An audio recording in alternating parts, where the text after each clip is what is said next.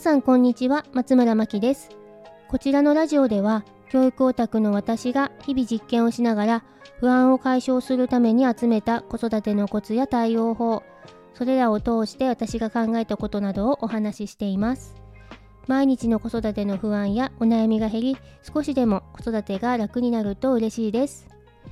改めましてこんにちは。実は午前中スタイフに配信しようと思っていたコンテンツがあったんですが、聞き返すと気持ちよく晴れた月曜日に、そぐわないネガティブな内容だったので、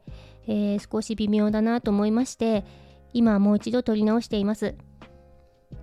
というのも先週の金曜日に息子のお友達問題でモヤモヤすることがありまして、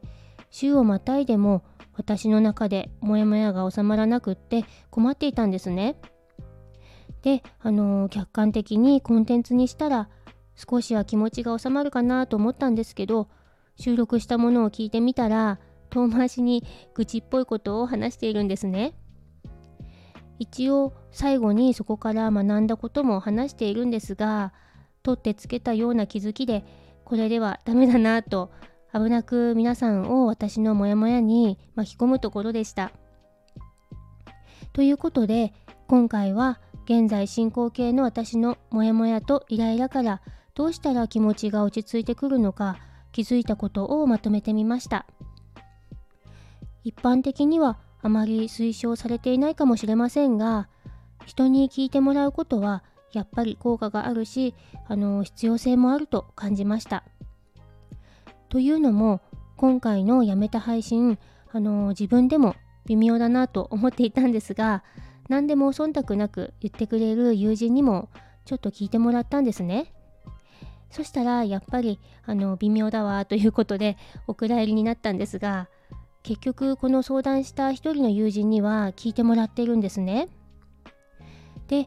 皆さんにお聞かせするには、微妙な内容でしたが、その時の出来事が一通りまとまっていたので、友人はその配信を聞いて怒りながら共感してくれたんですよね。そしたら私のモヤモヤとイライラしていた気持ちが落ち着いてかなり楽になりました。でもこの人に聞いてもらう場合は安心して話せる環境でなければならないということや、表に出ない相手を選ぶことなど注意が必要になります。また聞いてくれる相手の時間を使っているということも意識しなければいけないと思いました。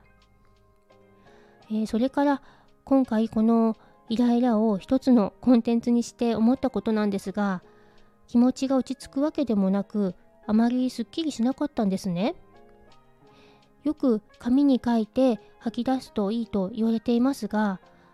おそらくそれは心の中に溜まっている感情を誰にも見せないという前提で思いつくまま書き出すから効果があるんだなと思いました。